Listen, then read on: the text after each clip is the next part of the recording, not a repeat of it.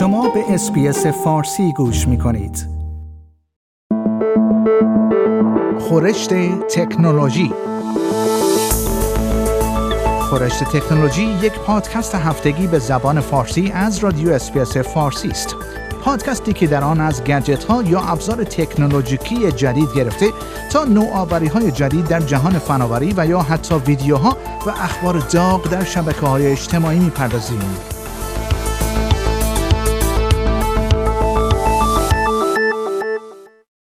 نخستین خبر از خورشت تکنولوژی این هفته رو با تیک تاک آغاز می کنیم. شبکه تیک تاک یک حساب کاربری رو مسدود کرد.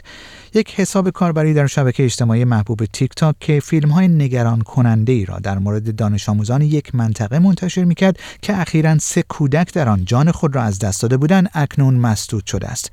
این شرکت بزرگ رسانه های اجتماعی تایید کرده است که حساب کاربری موسوم به Welcome to Vaga X را مسدود کرده است.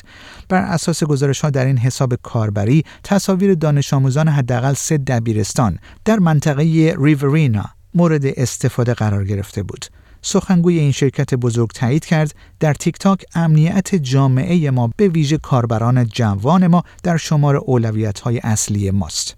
گفتنی است یک نوجوان 14 ساله به نام راکی کاواناگ که در 17 می امسال جان خود را از دست داد و خانواده و دوستانش را شوکه کرد. ویدیوهایی را در این شبکه اجتماعی به اشتراک گذاشته بود. مادر او بیانکا لیونز گفت که در حالی که وی اعتقاد نداشت که این تصاویر با مرگ او ارتباط دارند اما او از دیدن آنها بسیار ناراحت شده. برای اینکه در این ویدیوها خاله های او که تقریبا همسن و سال او بودند نیز حضور دارند. وی گفت که در این فیلم ها به دانش آموزان جوانی که در این منطقه زندگی می کنند برچسب گذاری شده است.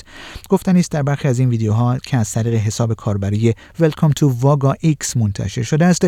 برخی از پست های اخیر با برچسب دبیرستان ماونت آستین و دبیرستان واگا واگا منتشر شده است. خبر بعدی اپل کاربران آیفون را به بروزرسانی نرم افزاری گوشی های خود تشویق کرده است.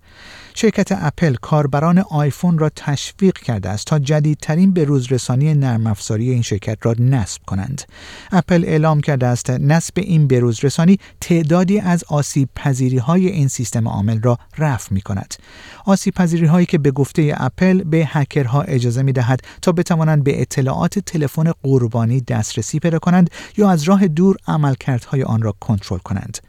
بروزرسانی در سیستم عامل جدید اپل با نام iOS 14.6 به تازگی منتشر شده است و دارای چندین ویژگی مثبت است.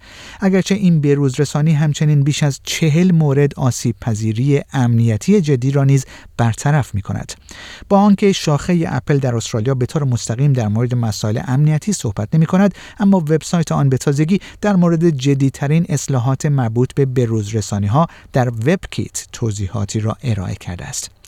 وبکیت در واقع موتوری است که مرورگر سفاری اپل را تامین می کند و امسال در کانون چندین مورد نقض امنیتی قرار گرفته بود.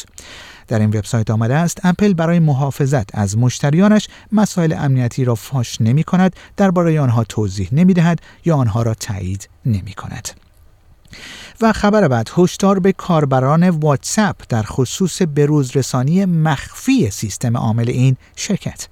از کاربران واتساپ خواسته شده است تا پس از بروزرسانی مخفی سیستم عامل این شرکت تنظیمات مربوط به حریم خصوصی خود را بررسی کنند. این پلتفرم نامدار متعلق به شرکت فیسبوک که در اوایل ماه جاری پس از بروزرسانی جنجالی برای تسهیل اشتراک داده ها با صاحب آن خبرساز شد برای دومین بار مورد انتقاد قرار گرفته است این در حالی است که تعداد زیادی از کاربران رسانه های اجتماعی اعلام کردند که اونها اخیرا تنظیمات مربوط به گروه خود را تغییر دادند و به طور پیشفرض همه را شامل می شوند. این یعنی افرادی که شما اونها رو نمی‌شناسید و در واقع واتساپ می‌تونه بدون اطلاع شما شما رو به گروهی اضافه کنه یکی از کاربران به نام موبرلی NW در توییتر خودش نوشته این افراد یا گروه ها ممکنه پیام های کلاهبردارانه رو برای شما ارسال کنند.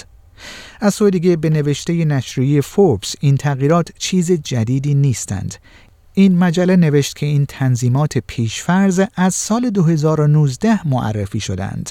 زک دافمن متخصص نظارت و امنیت سایبری در این مجله نوشت واقعیت این است که این بروز رسانی خطرناک احتمالاً از سال 2019 بر روی تلفن شما بوده است. اگر می خواهید پیش فرض سیستم خود را تغییر دهید به واتساپ بروید سپس به بخش setting بروید سپس به account سپس privacy سپس groups و تنظیمات را از everyone به my contacts تغییر دهید. و خبر آخر هشدار پلیس به ساکنان یکی از مناطق سیدنی درباره کلاهبرداران تلفنی. کلاهبردارانی که وانمود می کنند افسران پلیس ایالت نیو ولز هستند مردم ساکن در مانت درویت یکی از حومه‌های شهر سیدنی را از طریق تلفن تهدید کردند. در همین رابطه پلیس ایالت نیو ولز نیز برای مردم منطقه هشداری را ارسال کرده و در آن روش‌های پیچیده کلاهبرداران را توضیح داده است. پلیس در بیانیه‌ای که در روی صفحه فیسبوک منتشر کرده گفته است متاسفانه این بار در یک اتفاق دیگر ساکنان مند درویت هدف قرار گرفتند و شماره ایستگاه پلیس مند درویت به عنوان شناسه تماس گیرنده بر روی گوشی موبایل افرادی که با آنها تماس گرفته شده است نشان داده می شود. در ادامه این بیانیه آمده است این کلاهبرداری ها از فناوری های پیچیده بهره گرفته تا به نظر برسد که این تماس ها از شماره تلفن های قانونی پلیس گرفته شدند عملی که به عنوان جعل هویت شناخته می شود در ادامه این بیانیه آمده است تماس گیرنده خود را به عنوان یک افسر نیروی پلیس ایالت نیو ساوت معرفی می کند و اظهار می دارد که شخصی که تماس را دریافت می کند جریمه یا حکم جریمه برجسته دارد و برای جلوگیری از دستگیری یا اقدامات بعدی دادگاه یک نوع پرداخت را درخواست می کند.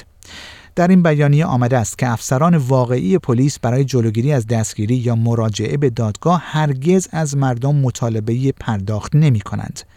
پلیس گفته است افرادی که های کلاهبرداری دریافت می کنند باید تلفن را قطع کنند و هر کسی که نگران است می تواند با مرکز پلیس محلی خود تماس بگیرد. like، share، comment.